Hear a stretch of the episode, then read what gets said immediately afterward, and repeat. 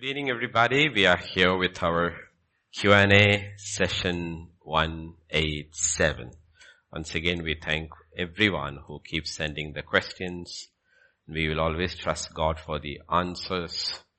And uh, like we say, we always you go to uh, to the life questions first, not live, but life connected with life problems which people are facing, than to more intellectual theological questions, which are more like curious questions because we need to deal with the problems that we face so that it equips us more to how to walk closer with God, how to walk by faith. So this evening too, we'll take those questions first and we have time. We'll go to the other questions. So before we start, we'll look to the Lord. Father, we just thank you. We just praise you. We just worship you, Lord. We commit ourselves, all your children, offline, online, those who are listening right now in different countries, those who will be listening in the days to come. We commit them all into thy hands and I pray, Lord, give us once again the wisdom, the discernment to answer the questions that are true to your word, to your spirit and the life of your son, Lord. Yes, Lord. That everyone may be encouraged, faith may be imparted, they may receive boldness and courage to continue to stand and to live for Christ. We just thank you, Lord. Thank you. We commit this whole time into thy hands. For in Jesus' name we pray. Amen. Amen. Amen. Amen. Yeah. We will start with question number two, Pastor. Yes. Question number two. Uh, it's a several part question.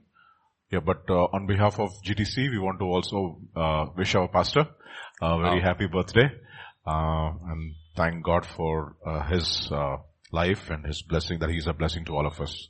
Once again, Pastor, happy birthday.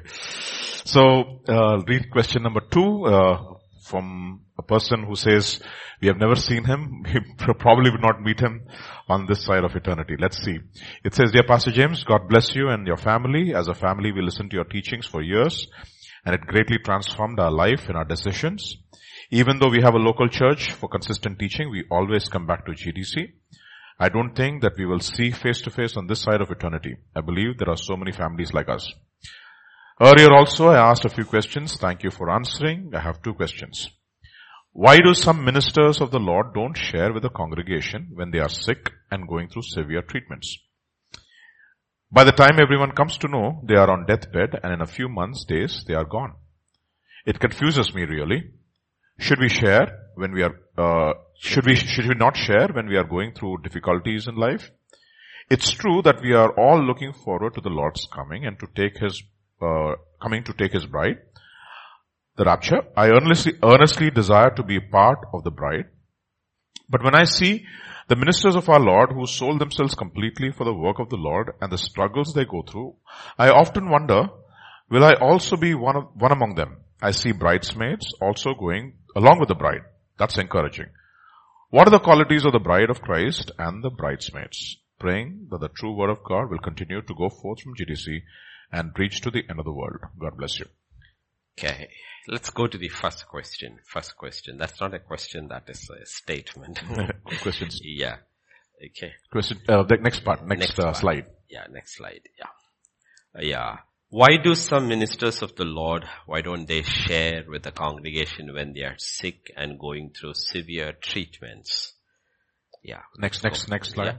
By the time everyone comes to know they are on the deathbed and in a few months, days, they are gone, it confuses me really. Should we not share when we are going through difficulties in life? Okay, the last part is a general thing and the other one is a very specific case. So I will look at the general and the specific like um, you you because like I'm qualified to answer that question. It's because um, because I happens to be a shepherd. Okay, the what ha- honestly what happened? I'm not answering the second part one about the first part about the specific case. Let me look at the general case. Okay, generally, like uh, what happens is a shepherd basically through the day, through the week, through the month, through the year, is bearing the burden of his sheep. And in that category, all kinds of people are there in the, in the sheepfold. He's basically carrying the burden of the sheep. So technically, if I were to talk about myself, I know my sheep. I know my sheep. And I know what they go through because I hear from them. I hear when I pray and I know them over the years. You get to know them. And the thing is that the pressure you go through, you go through as a shepherd, you don't want to put it on your sheep's shoulders. You don't want to put it on your sheep's shoulders. And uh, I will tell you honestly, because our job, no, our job is to encourage our sheep. Okay. And sometimes we also know how strong sheep are. Okay. And, uh,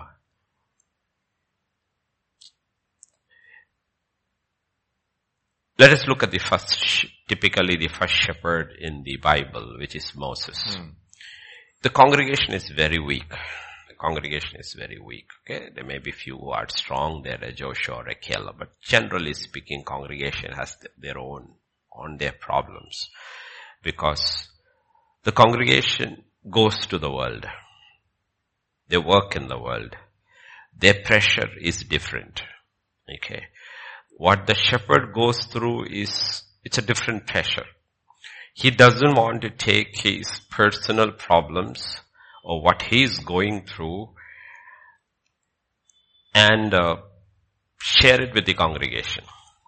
Maybe he does. Now in this case, this sister who are with is, I mean, I do not know this sister. She's, if I'm right, she's Malayali and she lives in the US.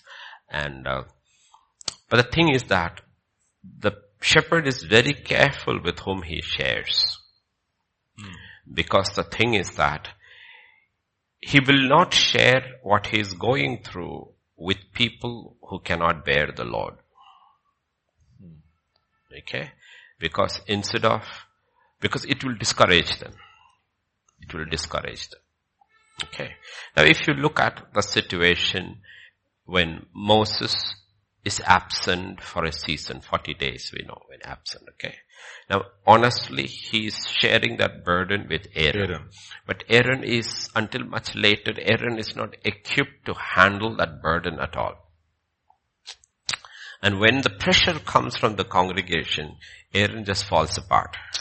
Aaron just falls apart and allows. And you will see Aaron literally makes the people a laughing stock.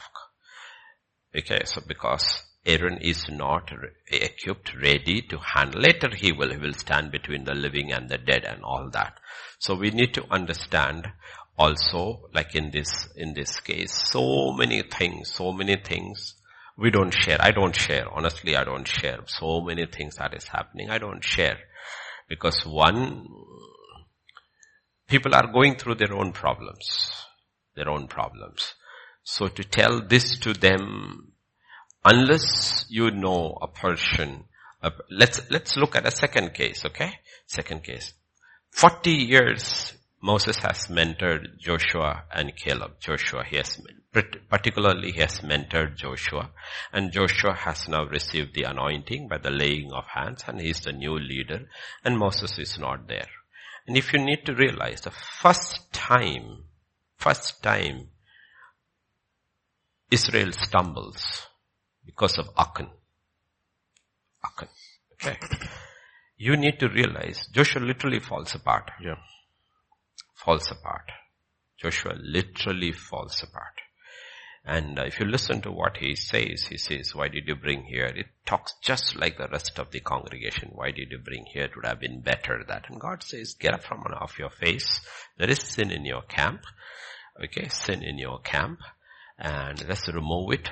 So you need to realize when shepherds, when pastors don't share their problems, it's because they know their sheep cannot handle their problems, the pressure they are going through the pressure they are going through. They say they prefer to, like in this case, I do not know who that pastor is. There could be multiple reasons, like, you know, a pastor sees he's ill. Now, honestly, tomorrow morning, if I were to tell the church, look, I have a sickness. I don't think I will last more than six months. I know how the congregation will take. They will literally start falling apart. falling apart. If I were to tell that, okay, look, I don't think I have more than six months to go. Can you imagine the reaction or what, you know? Like they will, they will all start wondering what will happen, what will happen, what will happen, how are going to manage because you know what? This is, this is, you need to understand why did Peter rebuke Jesus when he said, hmm. no, you cannot go to the cross. Need to realize in so many ways it is true. Though we want people to grow and have individual faith with God and to walk with God, leadership is a different ball game spiritual, altogether. Spiritual, spiritual leadership is a different altogether. Okay, it's a different thing altogether. So to make Moses a shepherd, God had to put him in the wilderness for 40, 40 years. years. And even then he wasn't ready and then God had to make him ready. So one of the reasons pastors don't say is, uh, not because, now let's, let's go to, let's go to a situation, real situation. Let's look at the scripture. Okay, let's go into real situations. Okay. Uh, Luke chapter 22. Okay. And verse we'll read from verse 39. Okay. Okay, you can pick any one of them. Every one of them there is something new added. We have, uh, you have the same story in different, not story, same incident, you know, in different uh, portions of the Bible, okay? Matthew 26. Yeah, let's, I want you to go to Matthew. Matthew is better than Luke yeah, yeah. in the detail. Okay. Come to 26 and verse 36. You can read all the gospels wherever this is mentioned and see. Then Jesus came with them to a place called Gethsemane and said to the disciples, sit here while I go and pray over there. Okay. So you need to realize he doesn't tell seven of them or eight of them anything. Hmm because he knows his disciples. This eight, it doesn't say anything at all. Okay? So you need to understand from what point a shepherd is come. He is the ultimate shepherd, the great shepherd. Then he took with him Peter and the two sons of Zebedee. James and John because they have been privy to things in Jesus' life where the others haven't been. So he knows they have more faith, more strength. They have been with him when Jairus' daughter was raised from the dead. They were with him in the Mount of Transfiguration. So they have seen certain things the others eight haven't. Mm. And then he began to be sorrowful and deeply distressed. As far as I know from scripture, this is the only time in that three and a half years, he opens his problem with somebody. With somebody. He has never opened up what he is going through to any one of them. Wow. Any one of them. It's the first time to three people he says, my soul is exceedingly sorrowful, even to death. Stay here and watch with me. He went a little further and fell on his face and prayed saying, O Father, if it is possible, let this cup pass from me. Nevertheless, not as I will, but as you will. When he came to the disciples and found them sleeping, he said to Peter, what? Could you not watch with me one hour? So you need to realize what is that, you know. They couldn't handle it. Hmm. Either they do not know the seriousness of what he is going through or it caused so much depression upon them that instead of praying, they just fell asleep. Yeah, yeah, exactly. Okay, they fell asleep. Whatever it was, you need to realize, he says, watch and pray, lest you enter into temptation. The spirit indeed is willing, but the flesh is weak. Even when we talk, even when we talk about what is happening, you know, if you look at most people, their, uh, their attitude is because of ignorance. See, we say in English, which is in a way true, in, not in, in the sense in true, but uh, reality-wise it is true. Your experience-wise it is true. Ignorance is bliss, is bliss. bliss. Mm-hmm. A lot of children, little children, they, you know, they are happy, they run around, they play, because they do not know what life is. What life is. If the child were to really know, like the child who was, is so happy to go to LKG, really knows what the next 12 years to 15 years to 20 years, what education really means, the toll that will demanded upon you, the sacrifices you have to make. And after all that, there is no guarantee you may be needed in the labor market. If he were to know all that, he would just collapse. He doesn't know Hmm. because he has no clue. So he just runs happily to school because ignorance is a bliss. Ignorance is bliss. Okay, so in the same way when you are talking about the last days and all, most people do not know their scripture, do not know their scripture, and they do not really know what is actually happening. They do not know what it is not to be raptured what it is if like one entire school says there is no rapture, everyone has to come through tribulation. If they were to actually know, they would just collapse. Collapse. Now you look at these three who were with Jesus from the beginning till the end. The experiences they have had. And when he actually shares his burden, if you look at them, they just went to sleep. So we need to understand from a shepherd's point of view. I'm not saying in this case where the sister goes to the church or the cases the pastor has not. I do believe he would have shared to a few people who, one he who knows, who are strong, and when he is over, they will have to take over the responsibilities and then he shares with people whom he genuinely knows are people who can pray without being overwhelmed overwhelmed. Okay? They cannot pray. They cannot pray. That's what he's saying. The spirit indeed is, is willing, but the flesh is weak. He says, you want to pray, but you are not able to pray because you haven't had, have, you haven't learned to handle pressure. And the reason he, they haven't learned to handle pressure is he protected them. Mm. He was their wall. And they will change. They will change. He says, so far I have seen nothing happen to you. I have protected you, I have taken care of you, and he will do that till the moment he is arrested. He will ask them, who do you have come for me? Leave them alone, and he goes with them willingly. But it is going to change post-Pentecost. Post-Pentecost, it is going to change. Okay? So, this is basically what, what happens. One of the reasons, like, like as a, like as a father, Pastor Vijay or me, as a father. We don't share when our children were growing up. Most of the things we don't share. Hmm. They don't most of the know. things. Hmm, I still remember as a child because I was the only child who grew up with my parents the longest from the birth till around 11, 12 years, while the others did not grow up with my parents that much because from class one they went into boarding school, then they came for vacations and went. So I was the one who was with, with uh, them so I can have flashes of memory, like, you know, like I can sit my father, I can see in the evening because a mail comes once a month, once in two weeks, 30 days, you know. So it was my job to go to the post office and pick the mail as a kid because you have these boxes where they put for the school.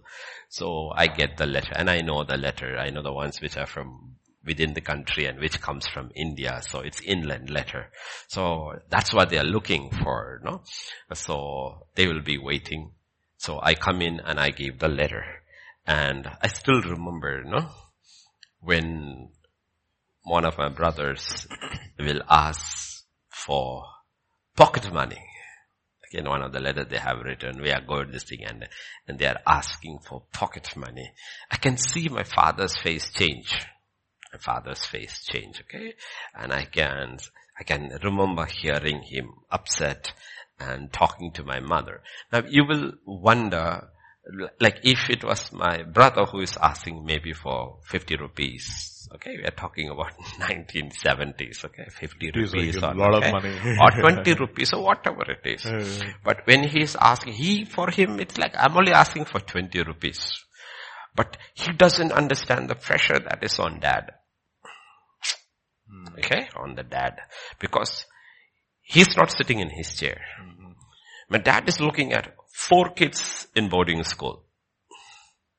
Okay, four kids in boarding school. Okay, four kids in boarding school. All convents, two boys in St. Joseph's. One is Nirmala Bhavan, one in Mount Carmel. And uh, the money has to go for their bills have to be paid. Okay. So he's sitting there and calculating and he probably is exact, or I probably was like him. So he has calculated everything, the monthly salary, everything. So suddenly somebody comes and asks for 50 rupees on top of that. It's an enormous pressure on him. But the person who's asking doesn't feel that pressure. Okay, so you need to understand, no? Like sometimes people get, uh, uh, get, uh, may, may get upset, no? Pastor didn't take it very seriously, but you need to realize a pastor of a church, if you look at, you do not know, you make a call, let us say Richie makes a call and say, Pastor, would you pray for me? I'm going through this. And I said, okay, Richie, I'm praying for you and I pray. And he may feel, you know what, my problem is so big and Pastor was so casual about it the way he prayed. Okay. But what Richie may not understand is that I have already dealt with 10 other problems and 15 are waiting. waiting okay. 15 are waiting. They do not realize and the, the seriousness of the problems, the seriousness of the problems. Mm. Okay. Seriousness of the problems. Okay. So what happens is when a pastor is going through something personally, he doesn't want to burden his sheep. He doesn't want to burden his sheep. Because unlike they, he knows everyone's problems. Mm. They do not know his problems. They do not know his problem. They do not know what he is going through. They have no, usually have no clue what he is going through.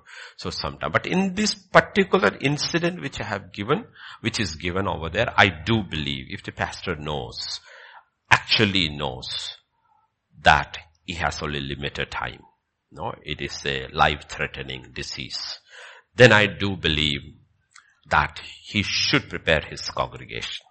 That transition to, should take place. You should prepare them. Okay, they are sick and going through severe treatments.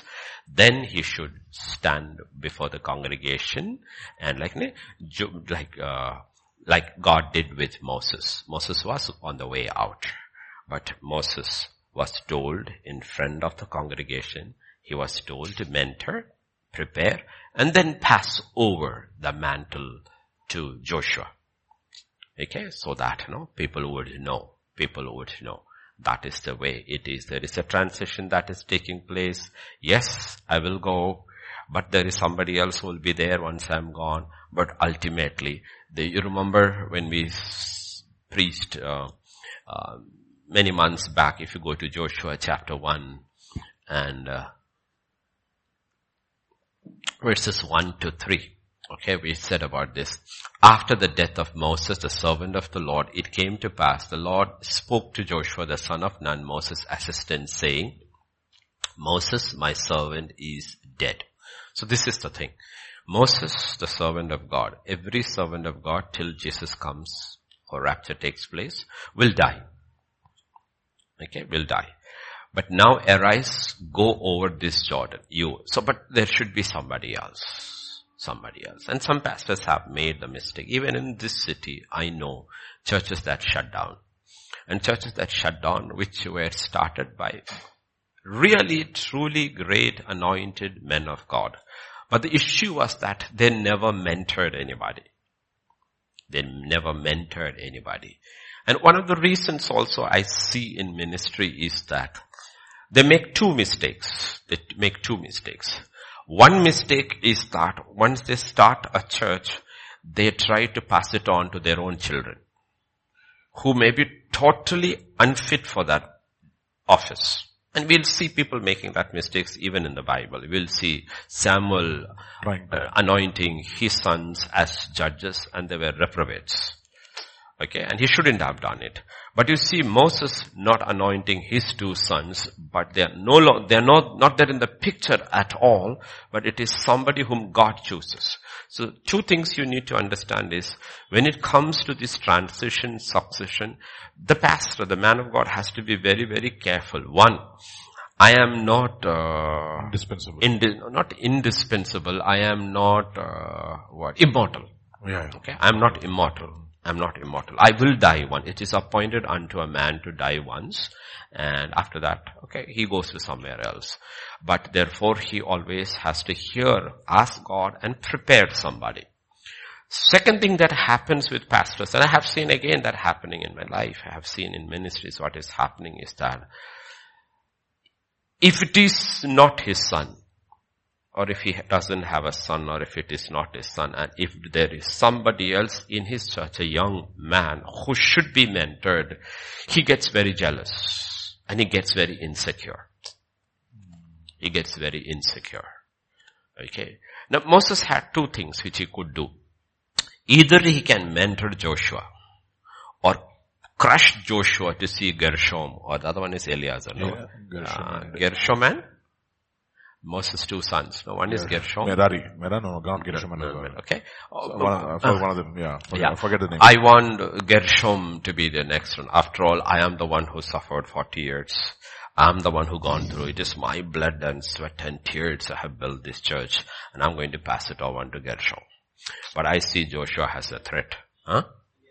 Eleazar, yeah, that's what I thought, no? I see Joshua has a threat, so you wanna, I'm gonna crush Joshua down so that Gershom will take over. People make these mistakes. This. So there could be, so what I'm saying is pastors should be very, very careful that once they have a life-threatening situation, a life-threatening situation, they should prepare their congregation. Because when you have a life-threatening situation, usually the doctors will say you got six months to an year. And sometimes people live longer than that. Sometimes people live shorter than that.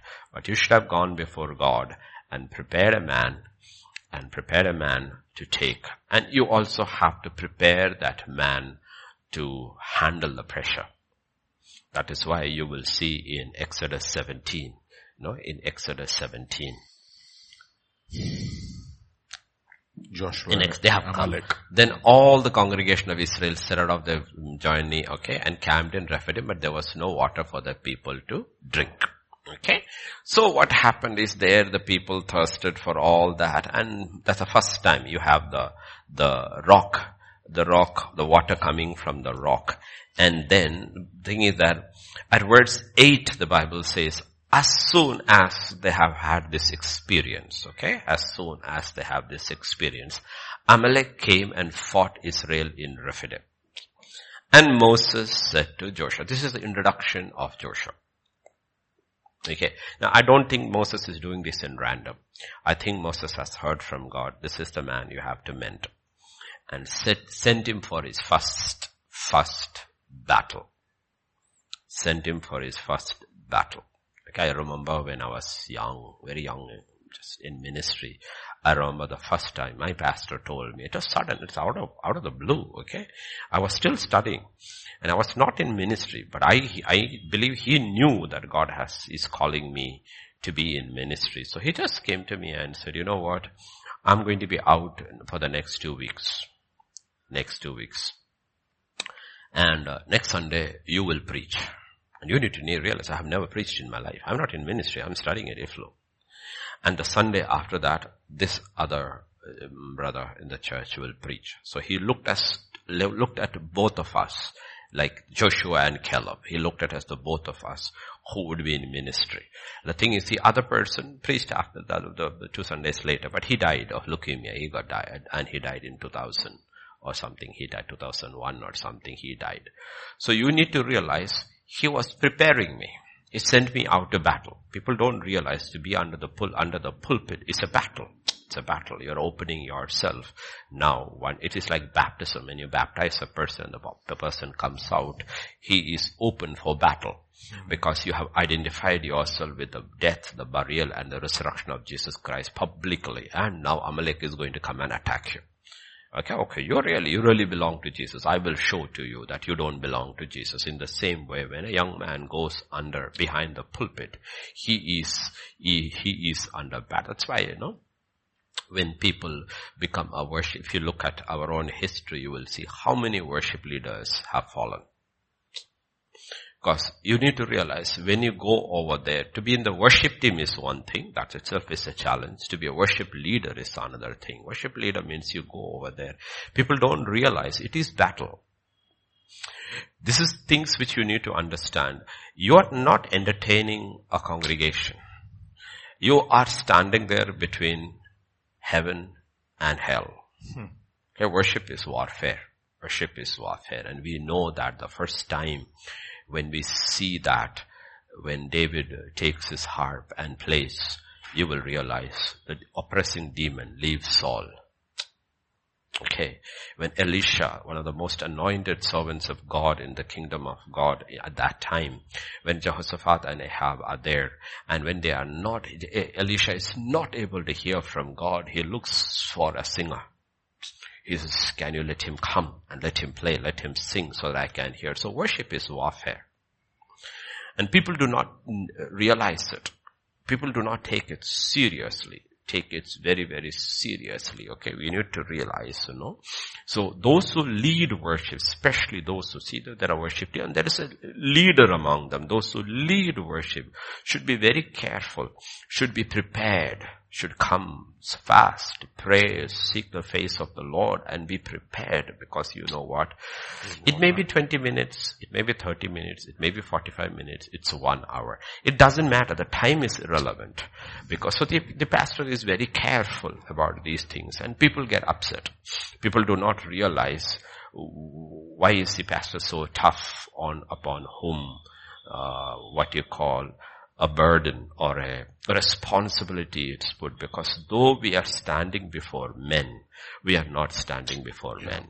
We are not standing before men. We are standing before men. Like, like in Corinthians 11, when it says, when a woman prays or prophesies, simple thing, when she prays or prophesies, okay? So when she prays, she's standing between heaven and hell. When she prophesies, she's standing between heaven and hell.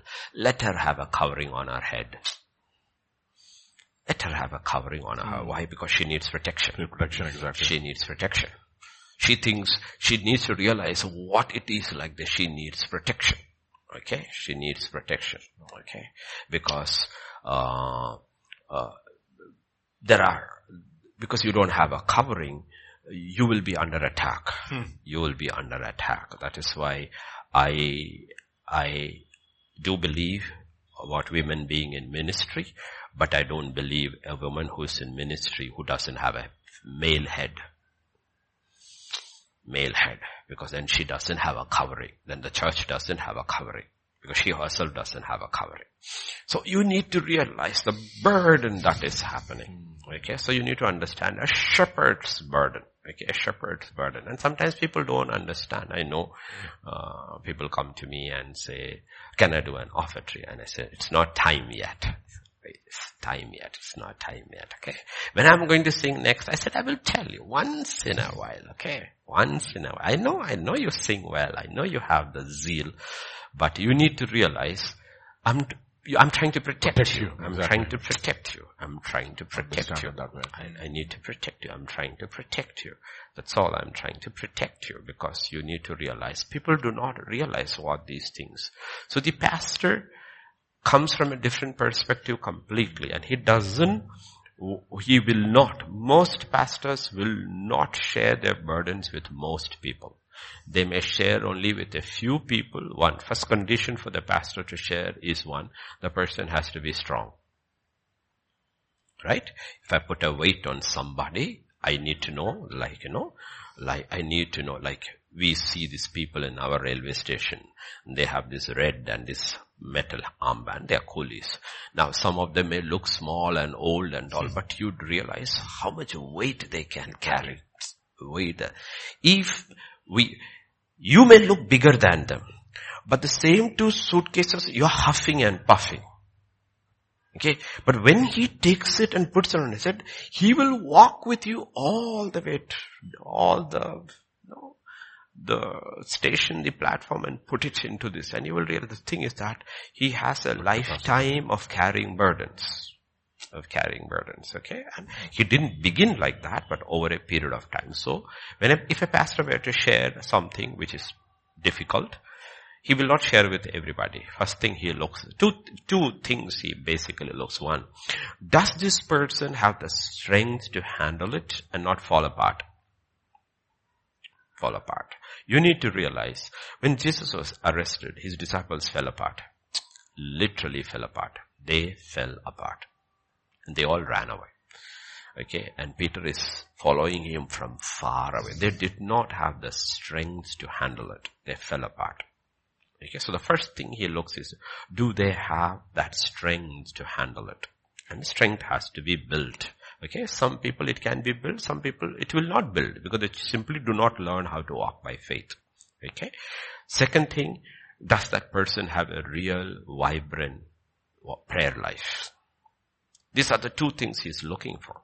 Okay. You need to realize when uh, God picks Gideon, okay, in a country full of, like in Malayalam, we have a saying in Malayalam, Mukillata Rajit Murimukan Raja, meaning in a land where nobody has nose, the fellow with half a nose is a king. Okay? So in the country where everybody have left their harvest and run away when the Midianites came, one fellow is sitting inside the wine press and, okay, so he is one fellow with a half a nose. Hallelujah. That is why God, if you read it carefully in the book of Judges, God will say, go with this little, little strength, strength, of yours. Mm. Strength of yours. The strength of yours. Okay. Yes. Everybody has run away, but he is hiding and trying to get a little harvest for his family. Little strength. But to prepare him, it's a process. It's a process because he's a very fearful man. So one test after another test after another test and after that he's, and then after that God starts cutting him down cutting him down. Because again, the problem is you are very, you are a novice. You are very immature. The problem is you will start putting trust in the arm of flesh. You have 32,000 people. No, let them go. All fearful go. So 22,000, 10. He says still not. Cuts them down to 10. And finally he has only 300 people left. Okay. He says now. So he's preparing him. So you need to realize God prepares people. But God can only put us through situations. But whether we learn through that situations to handle burdens is ultimately left to us. Left to us. So God can put two people through the same situation and two people come out completely different. One who becomes strong in faith, resilient, handle to, able to handle pressure, but the other person either doesn't change or becomes worse. Okay? Because it's like a classroom. We all sit in the same classroom. We are all taught by the same teacher. But examination shows we are not the same. We are not the same. So we all have the same word. We all sit in the same church. We read here the same sermons. We have the same spirit. But everybody doesn't come out the same way. So we need to understand from where the pastor comes. And why he doesn't share, why he doesn't share is because one, he doesn't want to burden his sheep because he is supposed to be carrying their burden and not the other way. Not the other way. They are not supposed to be, you are not supposed to be carrying my burden. I'm supposed to be carrying your burden.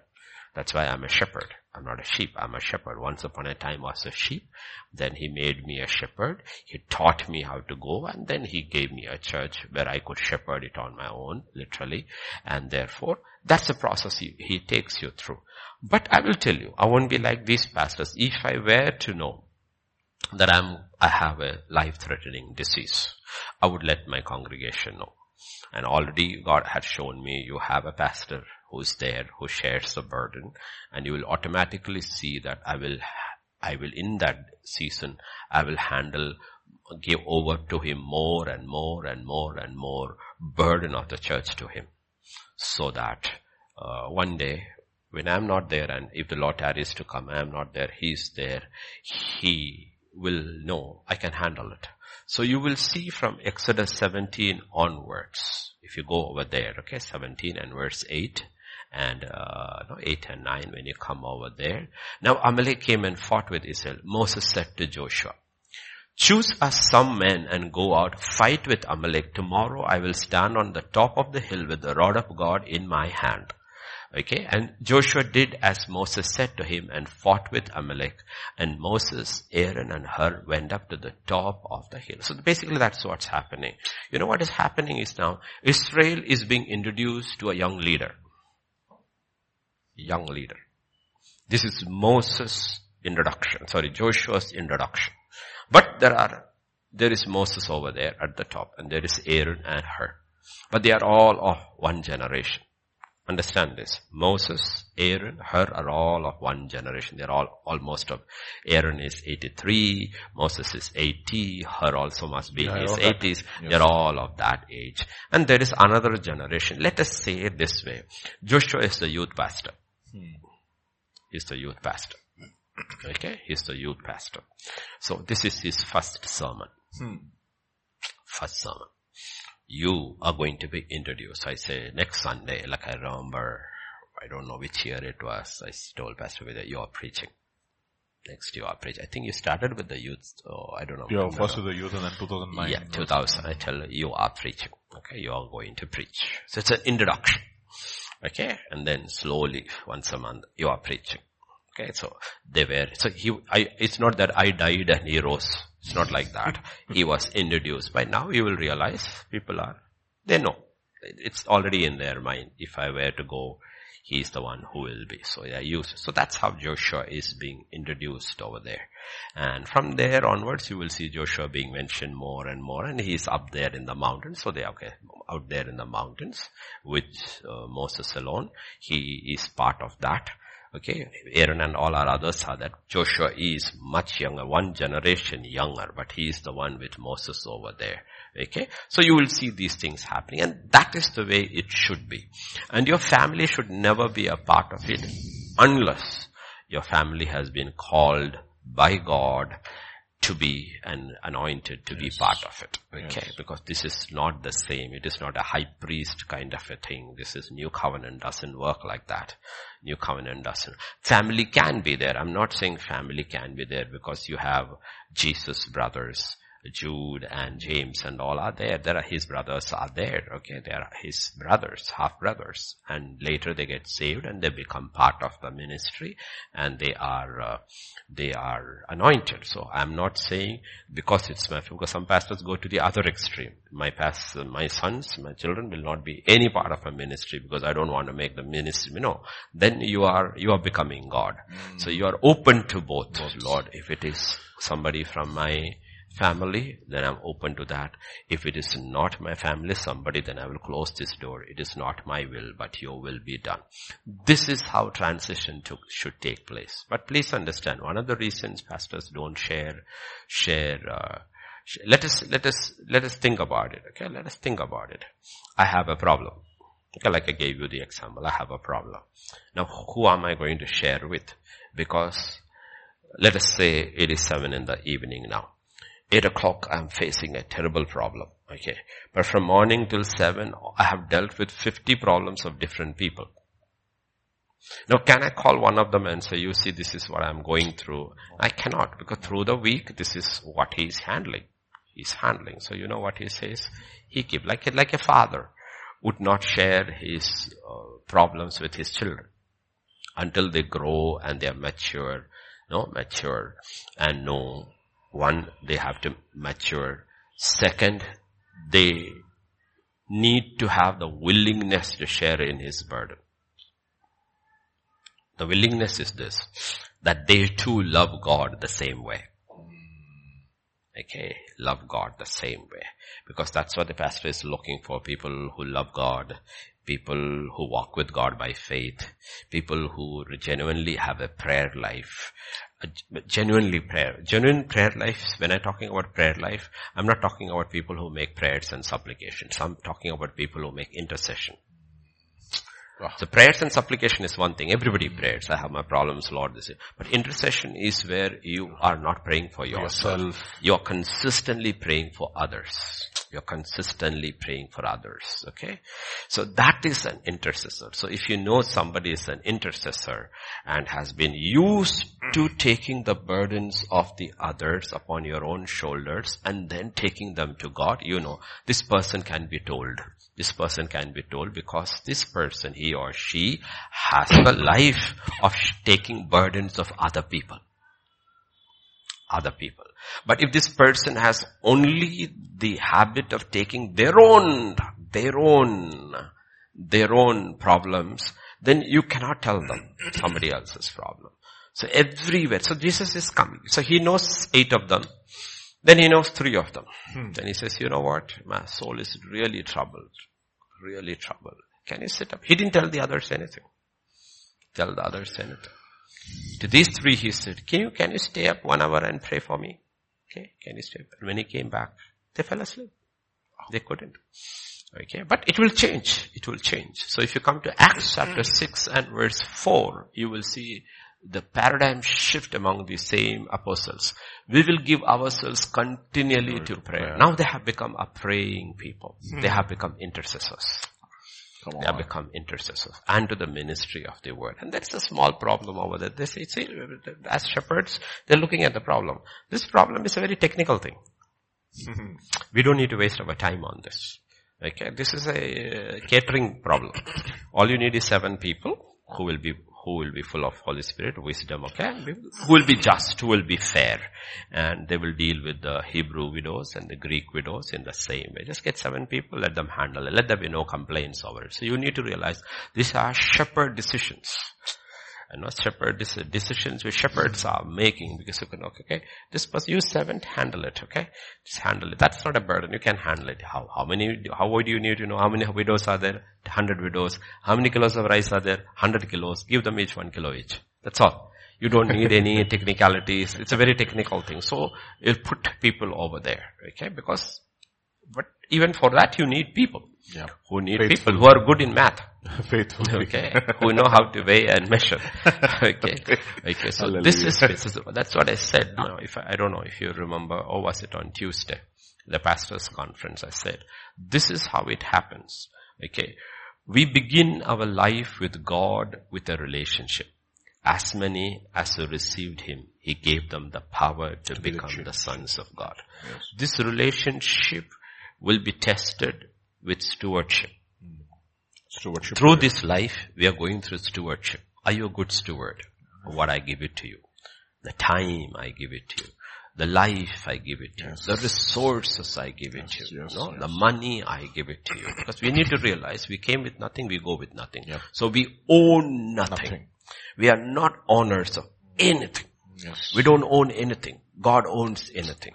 So if I am not an owner, that means I need to give an account. Yes. So I have to give an account. I am a steward. And some people you need to realize that they're terrible stewards in so many things. They're terrible stewards. They get terrible stewards of time, terrible stewards of money, terrible stewards. Okay, some people are good. Some people are good stewards. So from relationship, I have to move on to stewardship. If I am proved faithful in the stewardship of the life God has given me, one day God will give me rulership. Yes. We're all looking forward to that. But we need to realize you cannot have rulership without stewardship. You cannot have stewardship without a relationship. So it begins with a relationship, then moves on to stewardship. And then one day God will say, well done, my good and faithful servant. Okay, you are faithful in small things. You are a good steward. Very good steward. Now take charge of bigger things. Rulership, charge of ten cities. This is what life is all about.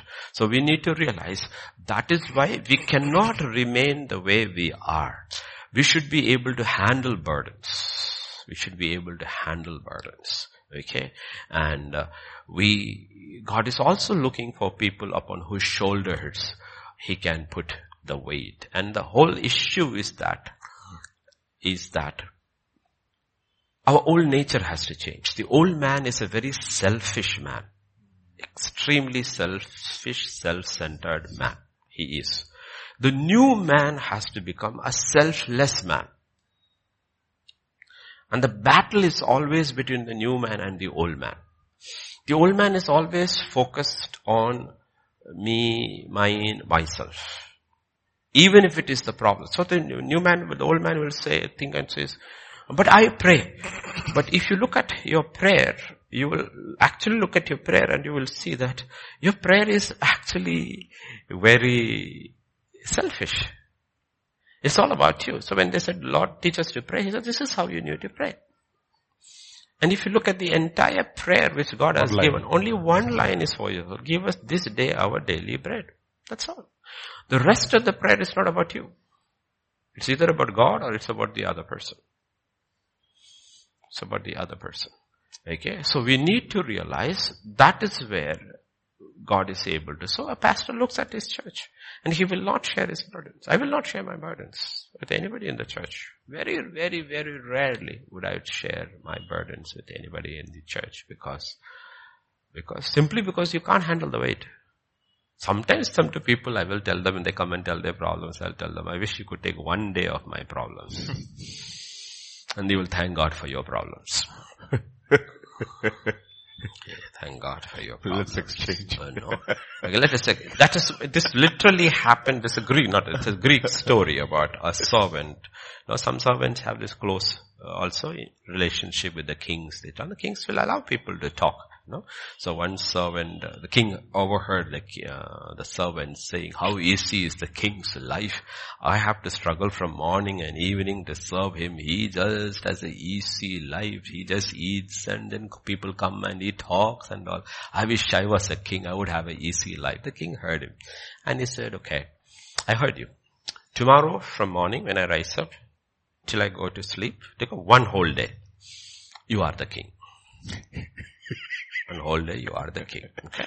So this fellow had no idea what it was to a king. So the next day the king told he is the king. So he just ate and drank and had a mati, had a masti time.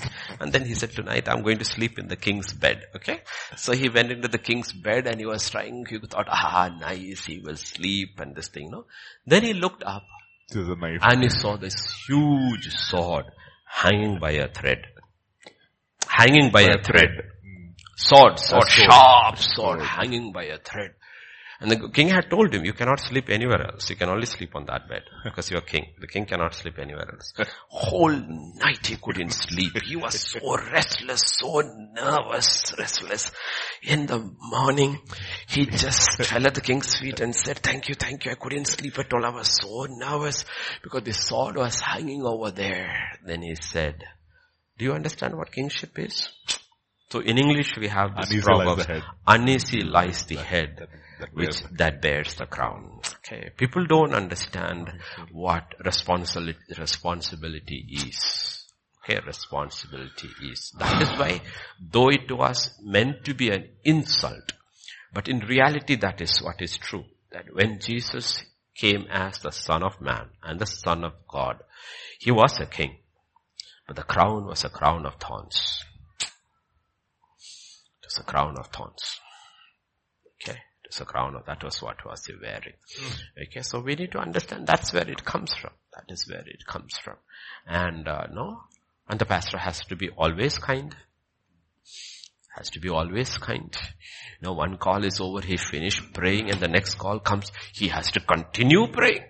Okay, this problem is so, it's, it's, it's almost like a doctor, right?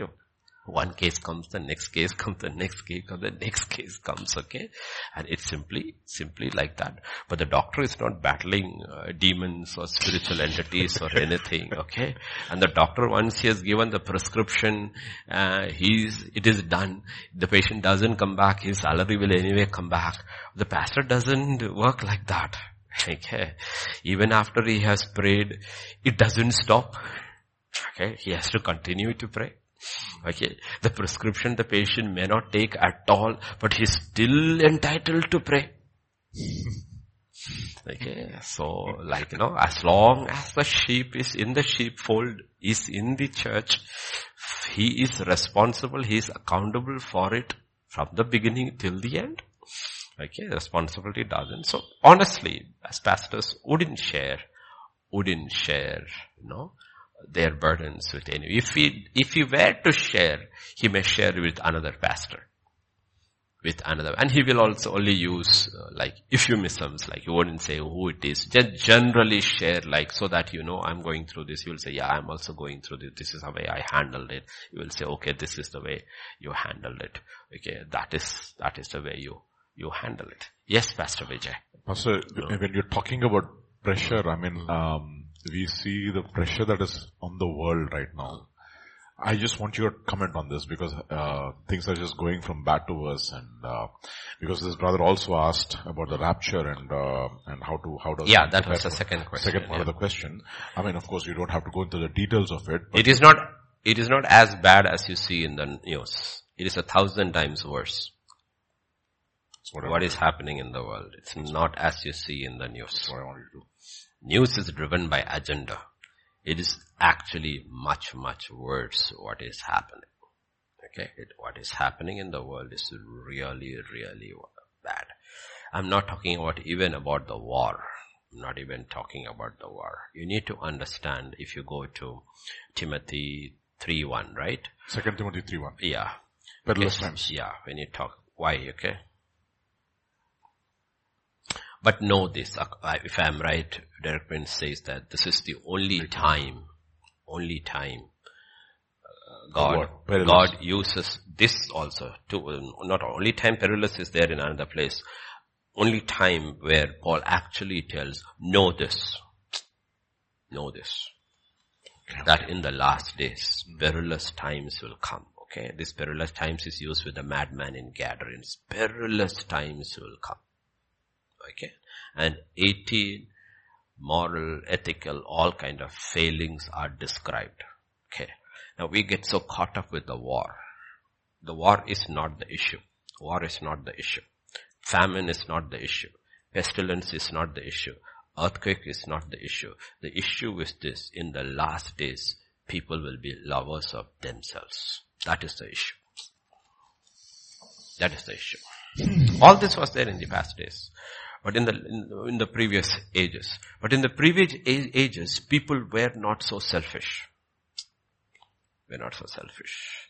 It was not so, it was not, the self-love wasn't there so much.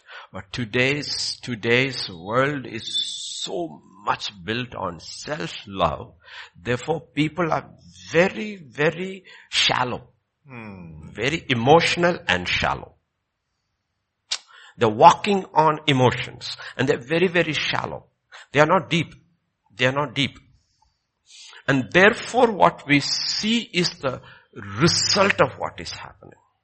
What is happening in the world. That is why it will be, if you look when Paul, the Holy Spirit through Apostle Paul in 2 Timothy chapter 3 is talking, but know this, in these last days, there is going to be perilous times, perilous times. He does not mention war. He does not mention earthquake. He does not mention pestilence. He does not mention political instability. He does not mention any of these things. He is talking about what will be the nature of mankind in the last days and therefore it will be perilous times. That's what he's talking. The reason is people will be ex- what, extremely selfish. Self-love. And of course we'll talk about lovers of money and lovers of pleasure. But that is all got to do with self-love. Mm, expression It's got to do with self-love. People will be absolutely shallow, shallow, shallow, shallow, shallow people. So you look around in any field, you look around, you don't see really genuine people. You don't see people. What is the crisis in the world, in the political world? Because you see are all shallow leaders. Shallow leaders. What's the crisis in anywhere? You don't have leaders. All are shallow leaders with fan following. What's the crisis in the church? Because the leaders are all shallow leaders. They just want to be on YouTube. They just want to have a number. They just want to have name, fame. So they're all absolutely shallow. Okay? Because the first thing for leadership in this world, the first thing if you need to have a leader, the first thing Jesus said is that you need to deny yourself. But the problem here, this is men will be not people who deny themselves, but people who love themselves. That is exactly the opposite of denying yourself. So you're looking for people who actually deny yourself, and there are nobody people. Very, any any field you look at, you don't find people who deny themselves. Deny themselves. You look people who are in love with themselves. If you go to the, to these, the words three, verse 3, I want KJV, okay? I want KJV because that meaning comes better in KJV, okay? Without natural affection.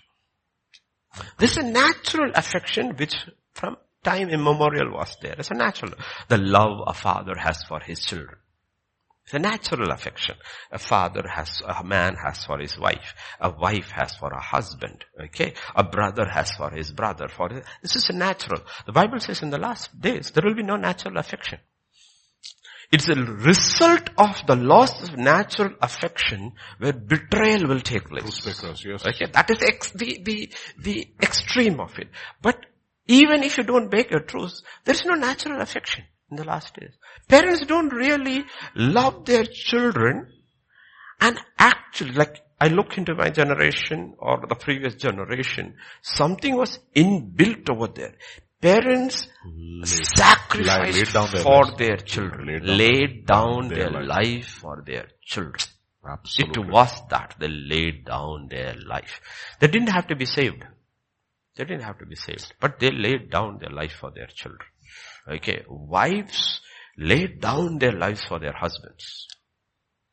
Literally, they lived for their husband. Their whole life was around their husband and their family, their children. And the man, when he went to work, his whole life was centered around his family. There was one something that, that is called natural. That was the nature in which God created man, unlike all the animals. Animals don't do that.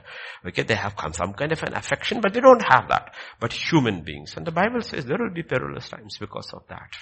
Okay, because of that. And so, so what does it do? Men become lovers of themselves and they don't even have natural affection.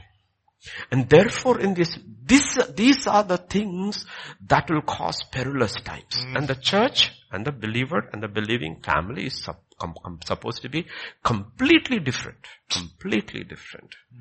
Where husbands are called, husbands love your wives as Christ Jesus loved the church and lay down his life. Lay down your life. The wife is called to submit your husband in all things as unto. And when this paradigm is there in the home, the children learn. Children learn. This is what is true and not this. But if you look at today, you don't see that. You don't see that. Everyone is on, on their own track. Everyone is on their track. And because of that, perilous times will come. Therefore, when we are studying on Mondays and Fridays of the seven churches, when it comes to Philadelphia, God tells this, this church, I know your works. And I know you have obeyed my command to persevere. Persevere in what? In laying down your life for one another. In your homes, in your church, you have. Therefore, I will keep this door open for you when the trial comes upon the whole earth. So if you're looking at rapture, you're looking at tribulation, you're looking at rapture as the open door. The simple question is, who goes through the open door? People have laid down their lives. Okay, who lay down their lives? Who lay down their lives? If you go over there, back to the question. Go back Okay, to the question. Back to the question. Expl- yeah. Yeah, back to the question. Yeah, could you read uh, next one? Yeah. Next, next, next part. Yeah. I want, I Uh, often, yeah, I often wonder. Yeah, please read. I often wonder, will I also be one among them? Hmm. I see bridesmaids also going along with the bride. That's Yeah. encouraging. Hmm. What are the qualities of bride of Christ and the bridesmaids? We'll go to one picture we have in the Bible. Go to Genesis chapter 24. This is Okay. Rebecca. Okay.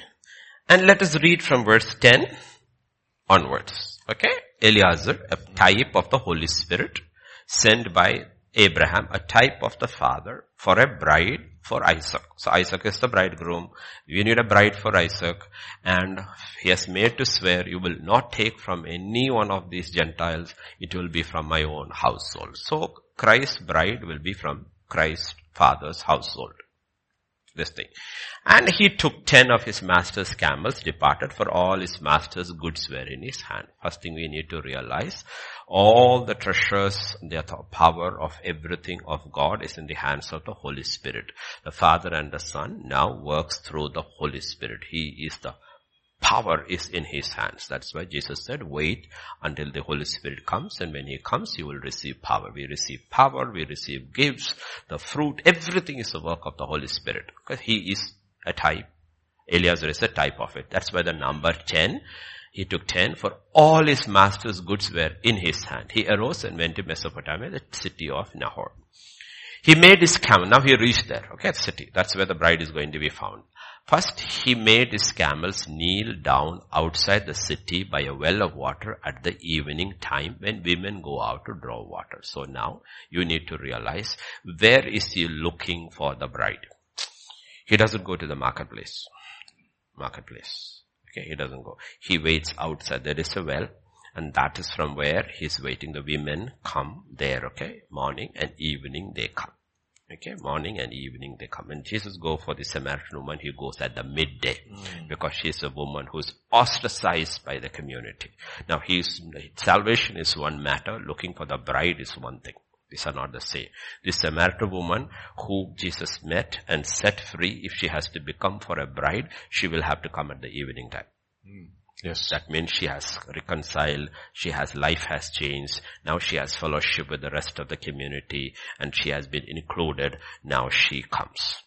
She has understood the doctrine, fellowship is so she comes in the evening time. So here is she comes in the evening time, okay? Mm. When the women go out. So it is at the well, it is at the evening time and we are reaching the evening hour of time. The coming of the Lord is near and the Holy Spirit is looking for. He's already has found all the women from the previous centuries, the men, the church. Few centuries is already been sifted through. Now only one, if he's coming in our generation, only one generation is left. Every other generation he has sifted through and he has found the bride. Bah. He sifted through them all. He has found them. Now the last generation is there. Okay, the last generation. So, when this, then he said, he's telling to God, this is O Lord God of my master Abraham, please give me success this day and show kindness to my master Abraham. Behold, here I stand by the well of the water and the daughters of the men of the city are coming out to draw water. Now let it be that the young woman whom, to whom I say, whom I say, please let down your pitcher that I may drink. And she says, drink and I will also give you camels a drink. Let her be the one you have appointed for your servant Isaac, and by this I will know that you have shown kindness to my yeah, master. What a picture. just put a picture. what a beautiful but that looks picture. like a very strange picture. What kind of a picture to pick? Now let us sang. When you're looking for a bride, do you look at that? Look at that. Yeah? Okay, look at that. Okay, so this is the picture he is. So this is what I am looking for. Meaning, one, she is a person or he is a person who is selfless. Selfless. Who is willing to lay, lay down. down. See, when you lay, you're, you're not asking about laying your down your life to die as a ah, martyr, no, no, which no, is easier than exactly. to lay down your life every day. Every day, yes. Every day. To die daily. to die daily. Okay. to not to yourself. You are coming, you're coming for water. Now you have to draw water, carry it to your home and some somebody comes and says, can you this thing? Ah, no, please here is the well and here this thing, you do it yourself, you know. But he's putting a picture. He's putting a picture over here. And the next verse will say, first thing that will say is, and it happened, before he had finished speaking, behold, Rebekah, who was born to Bethuel, son of Milcah, the wife of Nahor, Abraham's brother, came out with her pitcher on her shoulder. The first thing you hear about this bride is that she came before time. Now let me ask you this question. We are having service here. Okay. Now we had service here. Most people live around near here. We should be making it 9 o'clock instead of 9.30. 9.30 is when it is far away. 9 o'clock is it when it's far away. 9.30 is when it is near. Why? Because people won't come on time. People won't come on time. So the first thing you need to realize is people who do not come early, that thing, they have already disqualified themselves from becoming the bride. But that's not their priority. You need to realize when two or three gather, Jesus comes and he's looking for his bride. Hmm. He's looking for his bride. And the first thing you will realize is there were very many women in the city. Rebecca comes before everyone. Before everyone. And this is the same thing. That's what I said. There are many things that happen in a church. But the reason, the fundamental, primary reason you come to church is because you have a promise. When you come, I'll be there you will come, you will be there. So therefore, though your friends are there, you want a fellowship and all that, but that is a secondary reason. So you will try to come before everybody else. You'll try to come before everybody else. You will be there on time or a little before time. You will be there early and you will be consistent in this. This is not a one day thing. Hmm. You cannot come like this unless it's your habit. It's a habit. It's a habit. It's a discipline. If you are constantly late, you will be late. But you do not realize if you're constantly before time, you don't know which day the Lord is coming to meet you. Kya baat. That's the Kairos movement. You don't. See, you're walking in chronos, but you don't know when your kairos is coming. Yep. That is why Jesus will always say, watch and pray, watch and pray, watch and continue. Never, may not to always pray and never give up because you do not know which hour the Son of Man will come. Yes, yes. So these are spiritual disciplines in which we are consistent. We are consistent. Hallelujah. That is where we need to realize that we need to have order in our life, Right. discipline, order in our life because you look at the universe, it displays the glory of God and one of the glory of God is the order. Order.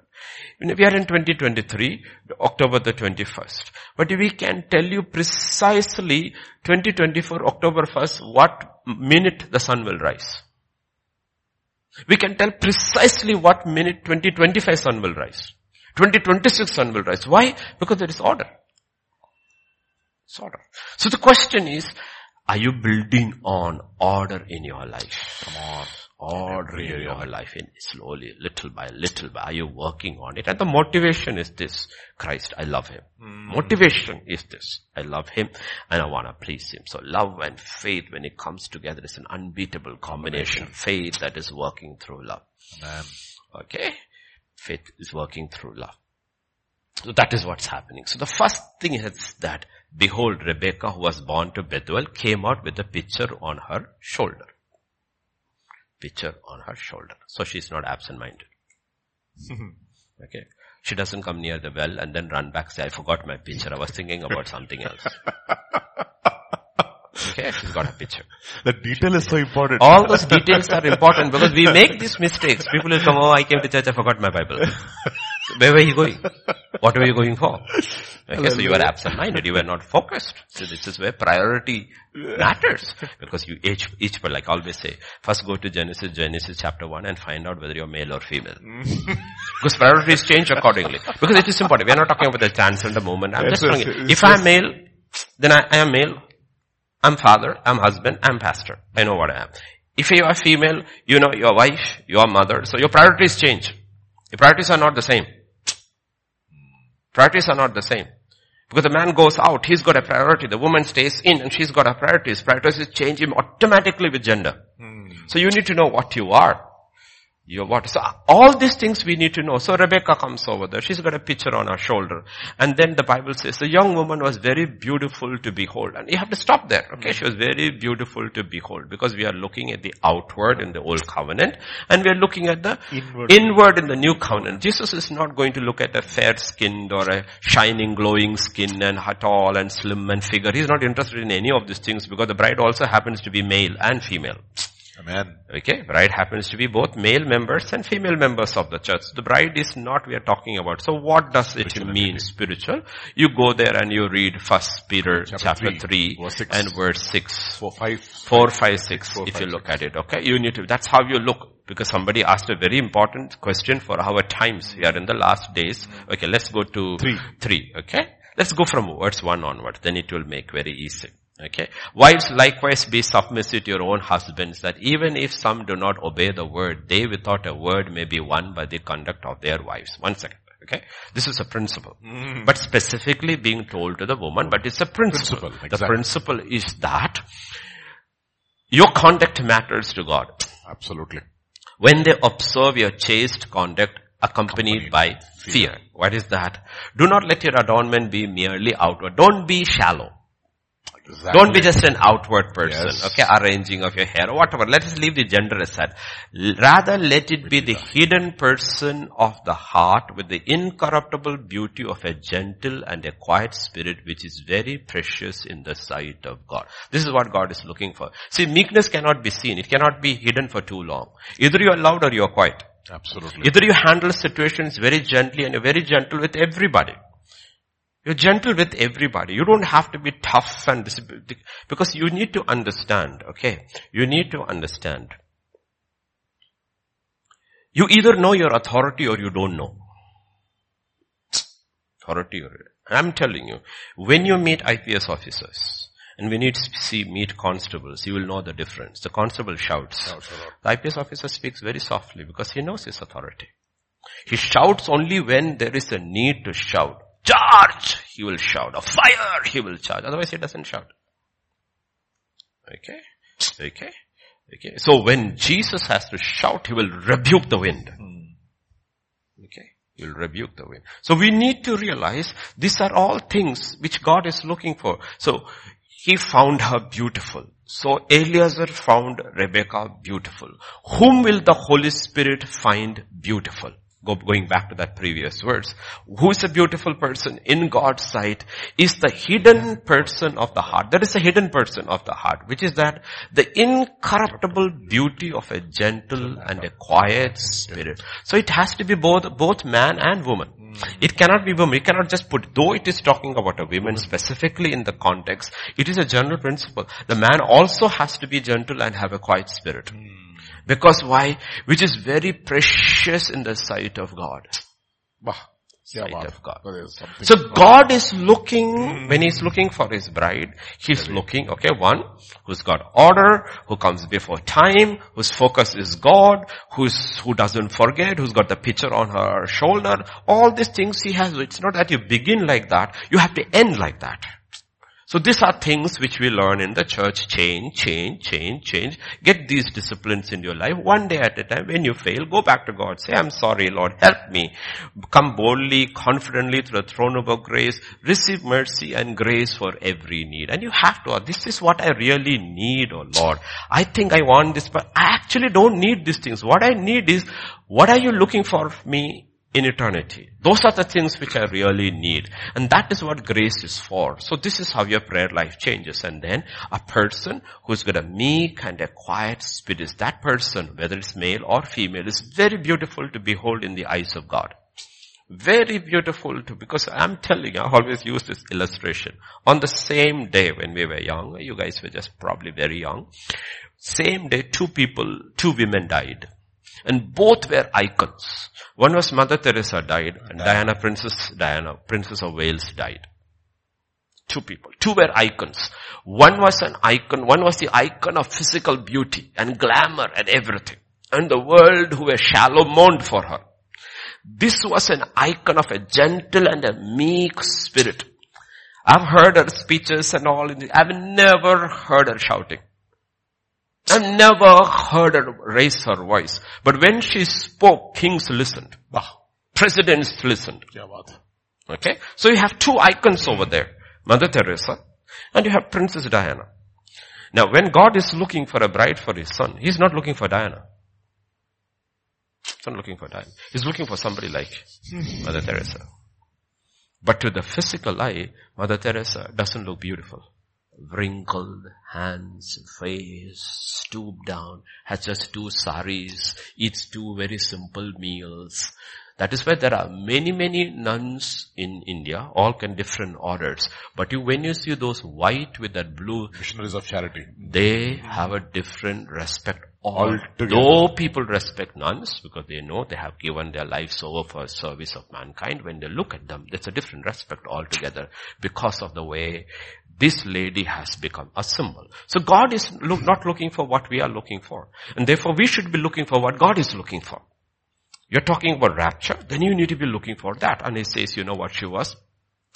This is, in former times, holy women trusted God being submissive to their own husband. So in this specific context, you need to realize when women are going to be part of the bride, your relationship with your husband matters. That is the first line you have to cross. If you are not able to cross that line, be very sure you will not be part of the bride. Because if you cannot be submissive to your husband who may be ungodly or rough or whatever, how are you going to submit to God? If you're not able to submit to one whom you can see, how are you going to submit to the one who cannot see? So women have to be very, very careful about this because if you don't submit, what will happen? Nothing. In this life, nothing. Nothing will happen. The next life, yes, a lot of stuff will happen. So to the men, it is the other side. Love your wives as Christ Jesus loved the church. Lay down your life for her. So if we are caught over there, suddenly we are looking at how do I become the bride? We are not talking about salvation. Mm. So now you go back to Genesis and what you see over there, he found her beautiful. That is the first thing that she was very beautiful to behold. The next thing it is written, she's a virgin. virgin. Now, when we got saved, we were not virgins, we were harlots. Yes, yes. We were harlots. The difference in salvations is that harlots are made into virgins. We were harlots. And Paul will say, I want to present you as a pure, pure chaste virgin. virgin to Christ. Okay. So what is harlotry in the spirit is joining our soul with the world. What is virginity in the spirit is keeping ourselves undefiled, unspotted, unspotted from the world. Now this is something which the bride is thinking about. Mm. You cannot teach, you can teach this from morning till evening. Nobody is going to take this seriously until you tell them price you will pay in eternity. Bah. The price is eternal. That's it. Price is eternal. Because Christ is going to marry a virgin. Amen. Christ is going to marry a virgin.